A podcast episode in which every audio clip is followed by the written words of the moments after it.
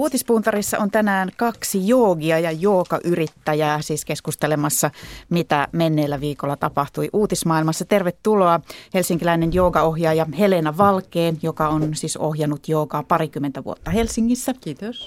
Sekä voisi sanoa digitaaliajan joogi, nimittäin joogapeli, joogapeli Jooga Retreatin ja Kajatri Studion peliyrityksen perustaja toimitusjohtaja Tiina Siljakkos. Tervetuloa. Kiitos paljon. Kertokaa nyt ensin, että minkä verran jooga-ihmiset seuraavat uutisvertaa? No se riippuu tietysti jooga-ihmisestä. Täytyy sanoa, että tiedän, että on sellaisia joogeja, joogan harrastajia, ja, jotka myöskin joogaa tekevät työkseen, jotka eivät seuraa lainkaan. Mutta sitten jos mä niin kuin, ö, omalla kohdallani ajattelen, niin ö, kyllä mä kympin uutiset katson ilman muuta joka päivä. En missään tapauksessa niin kuin kyttää jokaista uutislähetystä. Ja netistä seuraan sitten jonkun verran. Että kyllä nyt suurin piirtein tietää, mitä tässä maailmassa tapahtuu. Eli yleiskäsityksen pidät yllä. Entä Joo. Tiina Tsiljekos? Seuraan aika paljonkin joka aamu. Twitteristä seuraan, sosiaalisesta mediasta. Katson vähemmän televisiota kyllä tänä päivänä, mutta – mutta hyvin paljon ja koen, että se on tärkeää, että voi ymmärtää maailmaa, jossa elää. Kysyn tuota erityisesti siksi, että jooga ajatellaan, meillä ajatellaan sitä hyvin fyysisenä harjoitteluna, se on tietysti myöskin mielen tasapainon hakemista, mutta jos siinä pyritään siihen, että on tasapainoinen olo keholla ja mielellä, niin voisi ajatella, että tämä uutistulva on todella negatiivista, masentavaa. Miten te tasapainoilette tämän negatiivisen uutistulvan ja sitten positiivisen mielin hyvinvoinnin keskenään? No, mä voisin sanoa omalla kohdallani, että, että kyllä yoga on niin kuin sellainen tietynlainen niin kuin kantava taustavoima mulla, että, tuota, että ehkä terveellä tavalla on tullut semmoinen pieni teflon pinta itseen, että ei, ei niin kuin täysin muserru sen kaiken alle. Ähm, ja sitten nykyään me puhuu hirveän muodikasta tämä mindfulness, joka on paljon sitä velkaa joogalle, että keskity siihen hetkeen. Ja joogassahan sitten harjoitetaan myös sitä mieltä äh, nimenomaan vähän niin kuin poimimaan rusinat pullasta harjoitetaan sitä sillä tavoin, niin kuin, että, että voitaisiin kiinnittää se huomio välillä positiiviseen, tai ei tarvitse olla positiivistakaan, mutta kuitenkin, niin kuin, että, että ilman mitään suodinta, niin ettei pääsisi niin kuin kaikki se paha läpi, mutta silti ei, ei kysymys mistään eskapismista ole. Että ihan tässä maailmassa kyllä ainakin minä elän. Tiina. Joo, mulla on hyvin samanlainen kokemus kuin Helenalla – että mm, jotenkin kymmenen vuoden joogaharjoittelun jälkeen, niin koski se sitten uutisia tai työntekoa, niin se selkeys niin kuin olet, erottaa olennainen epäolennaisesta jotenkin joogaharjoituksen myötä paranee ihmisellä ja, ja sitä ei niin kuin itse asiassa ollenkaan mene mukaan, vaikka maailmassa nyt tapahtuisi kuinka hirveää. Se ei tarkoita, että empatiakyky loppuu, sitä päinvastoin tulee kyllä lisää, mutta jollain tavalla niin, niin se sellainen oma kirkkaus – lisääntyy ja sitten sitä kautta niin uutisetkaan ei, niin kuin, e, ei ne tunnu niin, kuin niin pahalta. Voisihan ajatella, että jos maailma on todella sellainen, mitä uutislähetyksen perusteella meille kerrotaan, niin se on ihan hirveä paikka tälläkin viikolla, jos katsotaan. Siellä on lapsimurhia ja sotaa ja toivottomuutta ja työttömyyttä ja kaikkea tätä. Eli voisi ajatella, että joogeina ihmisten, joogit voivat ajatella, että se ei ole koko todellisuus tämä materiaalinen epätoivon tulva. Ei missään tapauksessa. Se ei ole koko totuus. Niin kuin ihan samalla tavalla kuin elämässä ylipäätänsä, niin ää, ei kannata nielasta kaikkea, mitä niin kuin me ympäristössä nähdään, kuullaan, koetaan. Se ei todellakaan ole se koko todellisuus eikä koko totuus. Ähm, et siinä mielessä niin voisin sanoa, niin kuin, että jooga on tuonut nimenomaan sellaista rauhaa, niin kuin Tiina sanoi, siihen, niin kuin, että erottaa olennainen epäoleellisesta.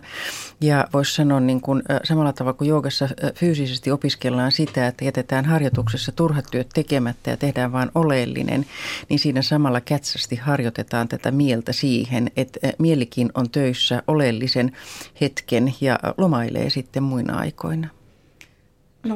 Mä voisin sanoa sen verran just näistä viime viikon kamalista tapahtumista Pakistanissa, että mä jäin kyllä sitä pohtimaan, että ää, vieläkään, niin tämmöiselle pahan ymmärtämiselle tästä harjoituksesta ei ole mulle ollut mitään apua. Että mä edelleen olen täysin niin kuin jotenkin voimaton ymmärtämään tämmöisiä niin kuin todella niin kuin ikäviä ja valtavaa pahuutta sisältäviä tapahtumia, niin kuin Pakistanin viime viikon uutiset. Että mulla ei ole niin kuin oikeastaan siihen mitään kykyä sanoa mitään muuta kuin, että, että, että millä, millä me sitten fundamentalismia tässä elämässä vähennetään, niin, niin tässä asiassa joogasta ei ole minulle ollut hyötyä. Tosiaan, mulle on ollut, niin. anteeksi, mulle on ollut äm, sen verran hyötyä, että, tuota noin, niin, että mä oon hyväksynyt sen, että minäkään en kykene sitä äh, pahuutta ymmärtämään. Ja en yritä ymmärtää sitä enempää, koska mulla ei ole sitä kykyä. Ja tällä tavoin äh, saan tietynlaisen, en nyt voi sanoa niin kuin kauheiden tapahtumien äärellä rauhan, mutta tuota noin, niin, äh, sen hyväksynnän, niin kuin, että, että, että näin on ja se on kauheata, mutta tuota noin, niin en, en sitten oleta, niin kuin, että joogakaan mikään kaikki voipa menetelmä on missään tapauksessa. Niin otetaan, tämä viikko tosiaan alkoi ikävissä merkeissä maanantaina Sydneyssä oli tällainen panttivankidraama kahvilassa, jossa se varmaan kosketti tämä uutinen.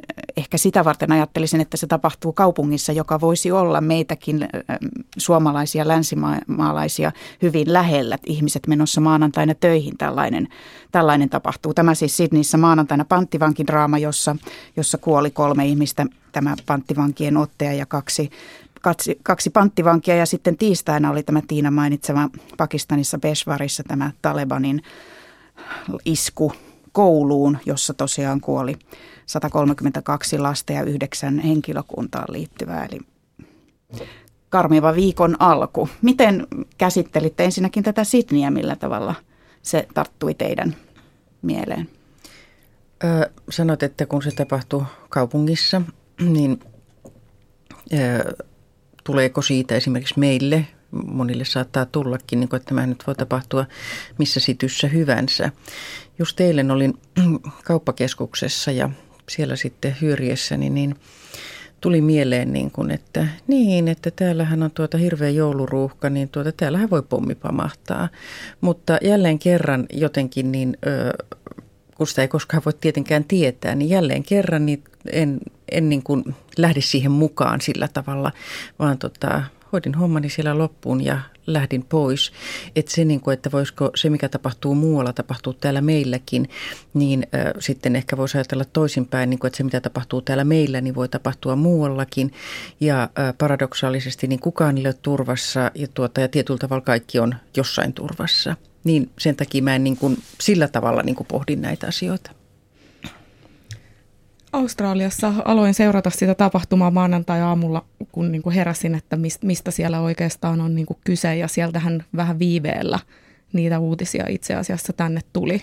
Seurasin myös äh, sosiaalisesta mediasta, kun kanssajoogit tekivät myötätuntomeditaatioita ja, ja se oli aika mun mielestä mielenkiintoinen niin kuin reaktio seurata, että mitä tavallaan haluttiin terveisiä lähettää. Ja sitten tietysti niin kuin Twitterissä tämä hashtag sitten siellä metrossa, jolla haluttiin vastata myönteisesti, eli, eli auttaa tätä, tätä värillistä naista ja näin, että paljon, paljon oli sitten sellaista lieveilmiötä sen niin kuin kurjan tapahtuman ympärillä, jolla oikeastaan mun mielestä ihmiset halusi lähettää sellaisen viestin, että on sitten paljon hyvää myös. Ja tästä tuli juuri se mieleen, että silloin aikanaan, kun sitä joogaopettajatutkintoa tein, niin sen verran siellä joogasutrissa oli tämä harjoita vastakkaista ajatus, joka on mulle jäänyt sillä lailla mieleen, että jos maailmassa on paljon pahaa, niin sitten kannattaa harjoittaa paljon hyvää.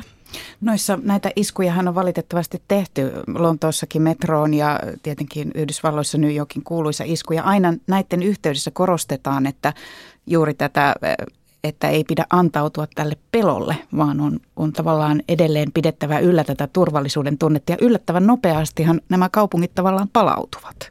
Kyllä, ja jos me nyt ajatellaan niin kuin maailmanhistoriaa, niin sitä aaltoliikettähän tämä on ollut koko ajan. Että meille tulee päivittäin silmien eteen uusia tragedioita.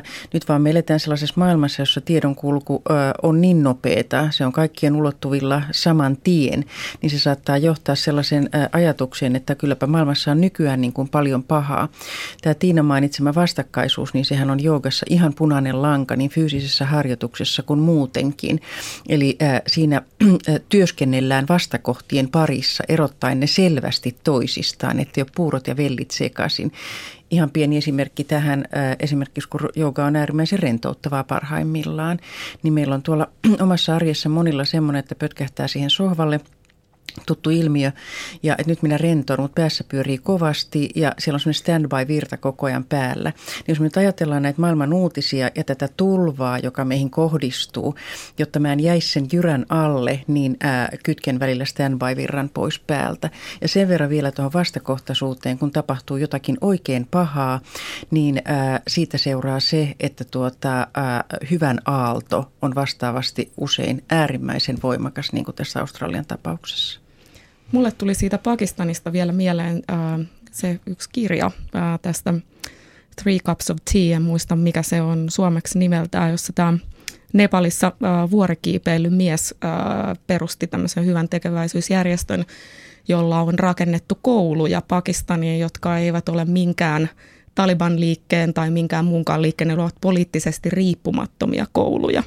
Eli tämä, ehkä tämä lapsen oikeus niin kuin tietynlaiseen turvallisuuteen, koulutukseen ja mm, armeijasta tai Talebanista riippumattomaan koulutukseen oli se sellainen ajatus, jota mä sitten mietin sen niin kuin Pakistanin uutisen tiimoilta. Ja kun me tietysti mietitään näitä kaikkia koulutusjärjestelmän muutoksia, uutisia Suomessa ja tämän tyyppistä, niin, niin tietysti niin kuin, että toivon ehkä sitä, niin kuin, että maailman, maailman lapsilla olisi sellaisia kouluja, joita eivät ylläpidä tahot, joilla on agendoja. Voitteko äh, sitä ajatusta, jos nyt tässäkin isku väkivalta äh, kohdistuu lapsiin, eli kaikkein suojattomampiin ja viattomampiin ihmisiin, niin siitäkin huolimatta ajatella, että jos, jos tällaista tapahtuu, että yhtä, yhtä lailla tästä voisi tulla sitten hyvin voimakas jonkinlainen positiivinen reaktio. Esimerkiksi nyt Pakistanissa, että siellä liittouduttaisiin terroristia vastaan ja ruvettaisiin tehdä, tekemään kouluja. Onko se mahdollista? On varmasti. Ja ö, on taatusti maailmanhistoriassa siitä esimerkkejäkin. Silloin kun pahuus on niin kuin räikeimmillään ja kohdistuu niihin suojattomimpiin, niin aivan varmasti niin kansakunnat ovat nousseet kollektiivisesti rakentamaan toisenlaista tulevaisuutta niille nuorimmille ja heikoimmille.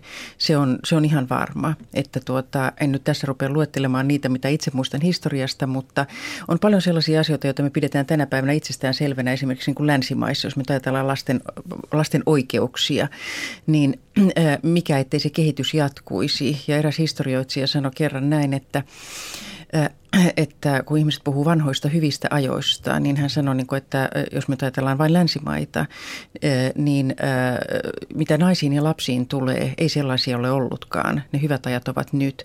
Ja luulisin, että sen takia nimenomaan, koska lastenkin asema länsimaissa nykyään on tyystin erilainen kuin vielä sata vuotta sitten, niin nämä koskettaa äärimmäisen syvältä. Ja nyt vielä ollaan joulun alusajassa, joka hyvin monen mielessä on lasten juhla, niin tuota, niin se on varmasti tosi tosi rankkaa monille. Mutta niin kuin sanoin, niin, tuota, no, niin varmasti meitä jogaa harrastavia ja, ja työkseenkin tekeviä, niin auttaa se sellainen tuota, noin niin, joka perinteessä sanotaan, että meissä jokaisessa on sellainen ilmentymä kuin sisäinen hiljaisuus. Niin joogaharjoituksen avulla sitä voi välillä päästä sinne vierailemaan. Pääsee hetkoseksi rauhaan vetämään henkeä. Otetaan tähän väliin liikennetiedot.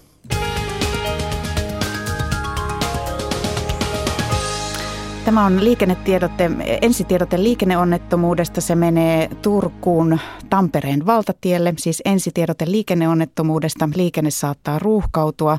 Paikka on Turku, Tampereen valtatie, tarke, tarkempi paikka Parrantie.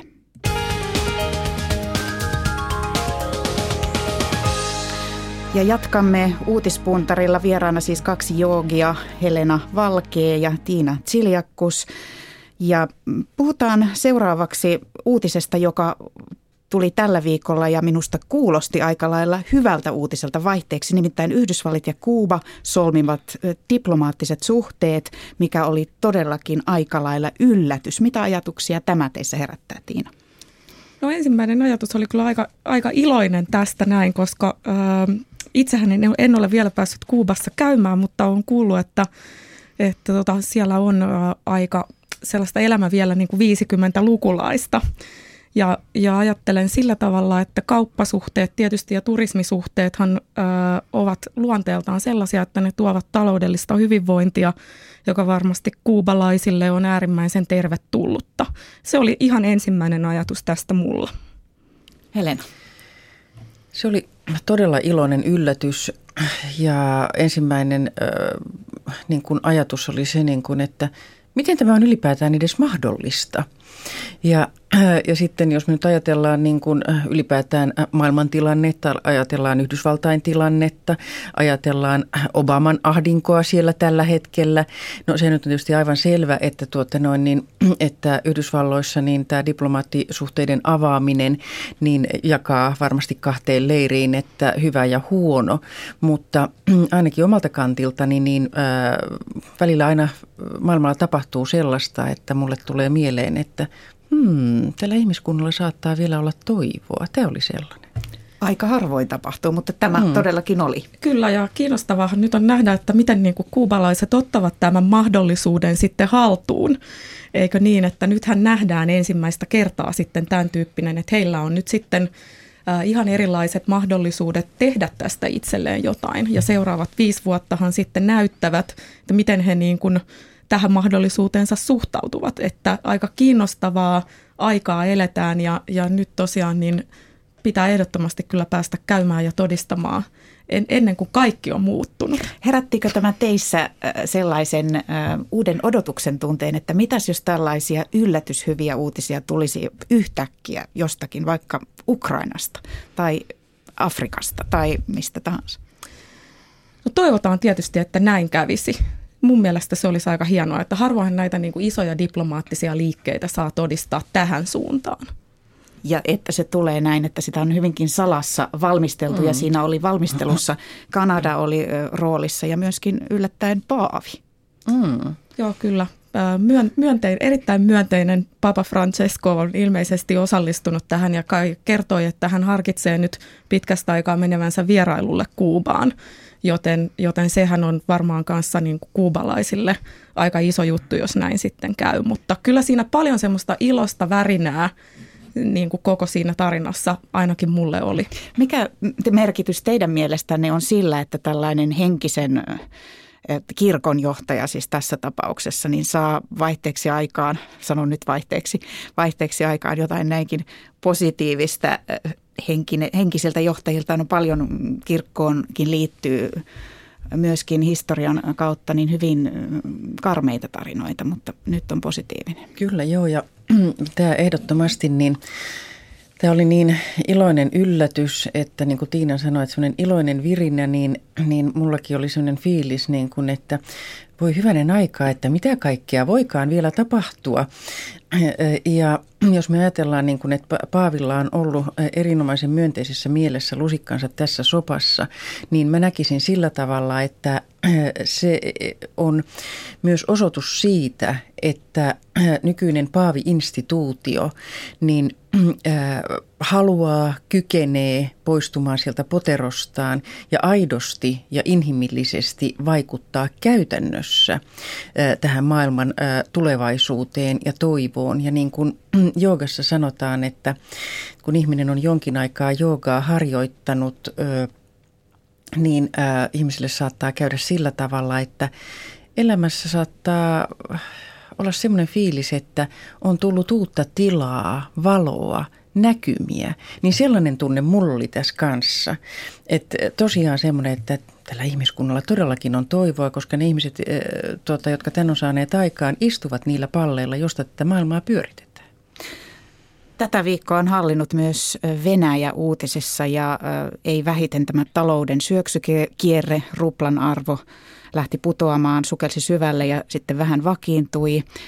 Ja sitten myöskin presidentti Putin piti eilen ison puheen, jossa hän jonkin verran antoi selityksiä. Minkälaisia ajatuksia tämä Venäjään liittyvät uutiset, talouden syöksykirja ja muut teissä herättävät, Tiina Tsiljakkus? Kaiken kaikkiaan tämän vuoden Venäjä-uutiset ei ole mun mielestä herättänyt hirveän myönteisiä tai niin kuin turvallisia ajatuksia näin suomalaisena, suomalaisella historialla.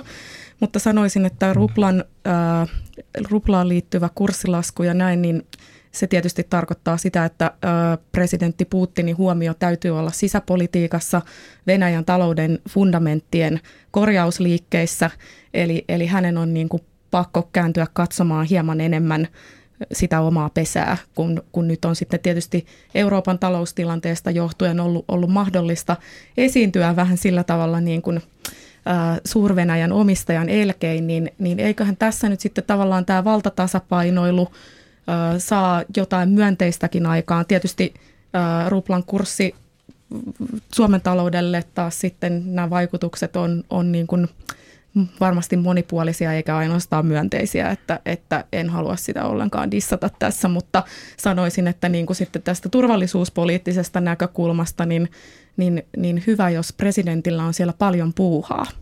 Ja uskot siis tähän, että vaikka Putin eilen sanoi, että kyllä se, kyllä se talous siitä viimeistään kahden vuoden sisällä itsestään jotenkin korjaantuu, että näin ei ole, hän joutuu tässä jotain vastuuseen ja tekemään niitä uudistuksia. Totta kai joutuu, eli siis kaik, tämähän koskee Suomea, tämä koskee Venäjää, että niinhän aina sanotaan, mutta sitten miten ne asiat oikeasti ovat, niin kyllä se sillä lailla on, että toi kurssilasku on niin dramaattinen asia. Siellä on ihmisiä, joiden valuuttalainat on tuplaantuneet, heitä on kymmeniä tuhansia, eivätkö he laita presidenttinsä vastuuseen siitä, että mitä tässä nyt tehdään.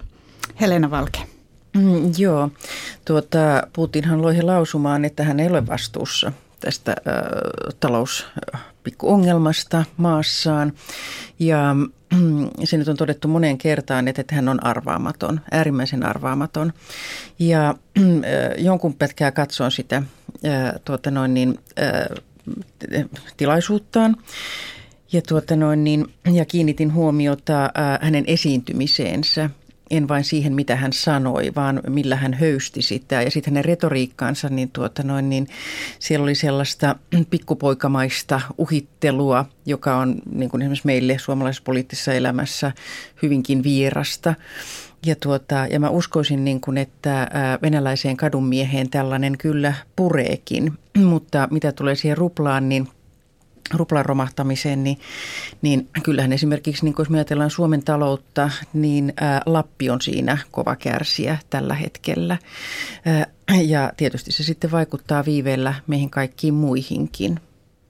Mitä tuosta mainitsit Helena Valkee tuon hänen Putin body languagein tai kehon mm. kielen, niin mitä siitä sinulle jäi mieleen? Siinä oli tuota noin niin, Joko hän on äärimmäisen taitava äh, psykologinen peluri, tai sitten hän on, äh, ei ehkä nyt niin hyvässä mielessä, pidäkkeetön luonnonlapsi. Hänellä oli paita päällä kuitenkin. Joo, kyllä, joo, joo. Että tuota noin niin vahingossa tai ei. Ja, tuota, ja se tapa, millä hän käytti kehoaan ja millä hän käytti pöytää, niin, tuota noin, niin äh, kun ihminen voi seistä hajareisin antaakseen pontta puheilleen, niin äh, hän äh, siinä hajakäsin sitten tuota noin, niin, ä, otti tukea alustastaan ja oli lähestulkoon härkämäisesti vyörymässä pöytänsä yli sieltä. Et tuota noin, niin, et siinä tulee niin kuin hänen niin kuin esiintymisestään mieleen, niin kuin, että, tuota, et, et kun hän on viittavailla tulossa sieltä vähän niin kuin pöydän yli, niin hän kuulia kuntaan ja loppumaailmaan, niin hän pitää niitä naruja käsissään, joista hän ainakin uskoo voivansa vedellä. Voiko kommentoida lyhyesti. Musta tuntuu niin kuin henkilökohtaisesti siltä, kun mä katson näitä hänen internetmeemejä ja muuta, että siis tämä on tällainen niin kuin hämystrategia.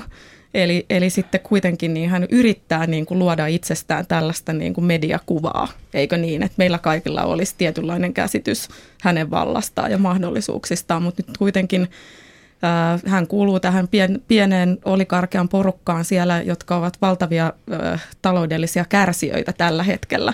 Ja heidän taloutensa rakennemuutokset ovat tekemättä. He ovat valtavan riippuvaisia öljystä.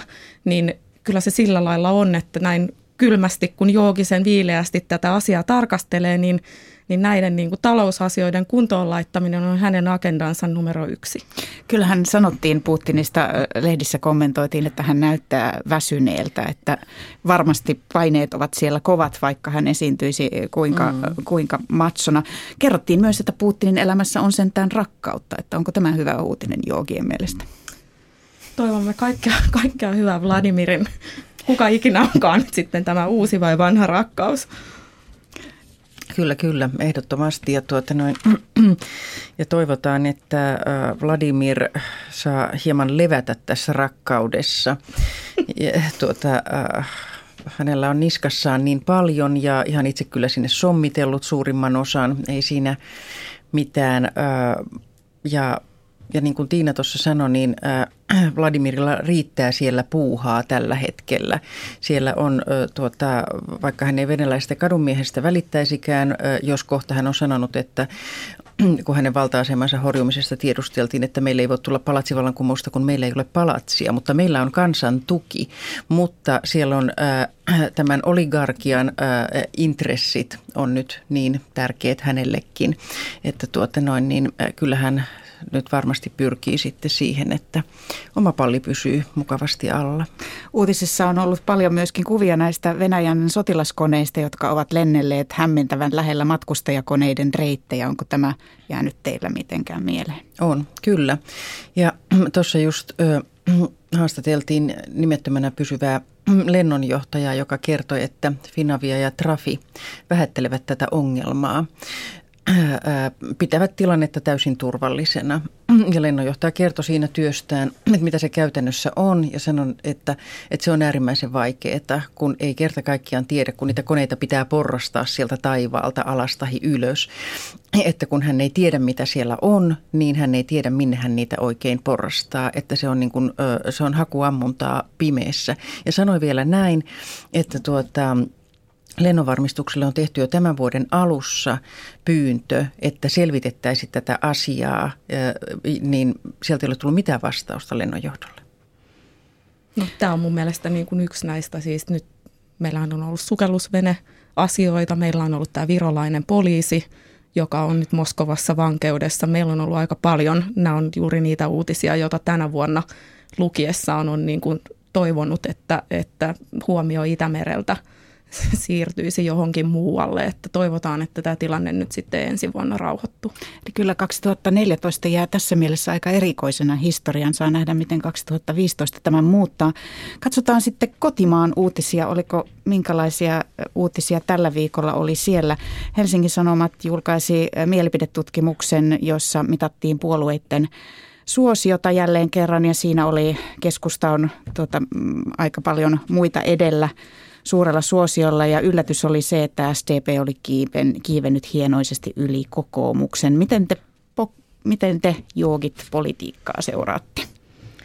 Kyllä mä seuraan aika paljonkin, olen ammatiltani yrittäjä ja aika paljon kiinnostaa tietysti niin kuin sellaiset talouteen liittyvät asiat, jotka vaikuttaa yrittäjän elämään ja miten niitä eri puolueiden agendoissa nyt käsitellään. Ja kyllä mä vähän pettynyt olen tänä vuonna niin kuin tähän vaalikeskusteluun niin kuin kaiken kaikkiaan, että, että mitä asiatason kysymyksiä kaikkihan tietää, mitä pitää tehdä, mutta kuka uskoo niin kuin toimeenpanokykyyn niin kuin minkään puolueen osalta enää, niin mä luulen, että nyt ei vaan yrittäjäkunnassa, vaan niin kuin kansassa syvemminkin, niin ehkä asuu niin kuin pieni epäluulo, että syntyykö näitä muutoksia nyt sitten oikeasti tällä seuraavalla vaalikaudella ihan sama, kuka siellä niitä asioita hoitaa. Että tämä on ehkä sellainen, että toivoisin, että nyt kun mennään pidemmälle ja pidemmälle vaalista lähestyy, niin siirrytään siihen niin kuin toimeenpanon konkretiaa käsittelevään osuuteen sitten niin kuin näistä itsestäänselvyyksien keskustelemisesta. Helena Valke. Joo, mulle ei ollut millään tavalla yllätys tämä kokoomuksen vajoaminen aaltoliikettä on aina. Se on ihan ilman muuta selvää.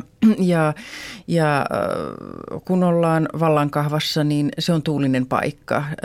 Se toistuu mun mielestä jatkuvasti läpi maailman historian. Saadaan sinne vallanpitäjät korkeammalle pallille ja hetken aikaa ollaan intopiukkana ja sitten alkaakin paljastua, että he eivät olekaan kaikki voipia. Silloin se suosio alkaa laskea. Mä pidän tätä mitenkään niin kuin dramaattisena enkä niin kuin hälyttävänä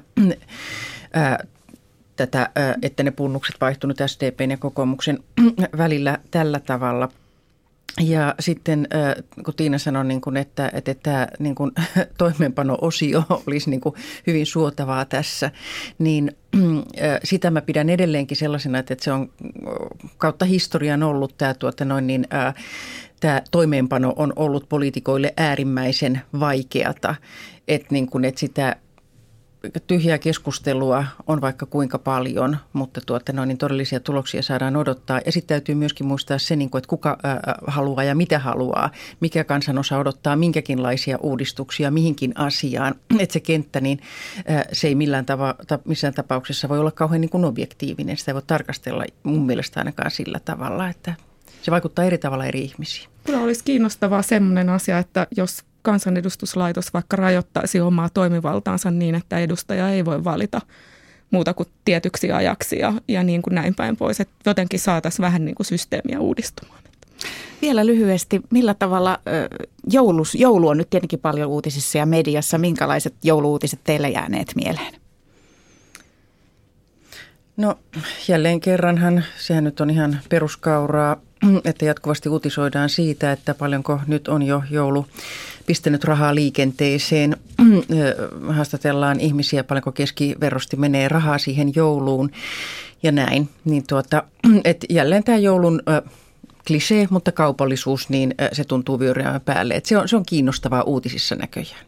Tiina Siljakkos lyhyesti. No, nettikaupastahan suomalaiset tuntuvat nykyään lahjansa ostavan ja internetistä ei pidä kieltäytyä, että ehkä, ehkä sitten ensi vuonna vielä enemmän tarvitsemme panostuksia siihen, että kaikki suomalaiset voivat ostaa netistä suomalaisia tuotteita. Hyvä. Kiitos teille oikein paljon vierailusta Helena Valkee ja Tiina Tseljakkus tässä ajantasassa.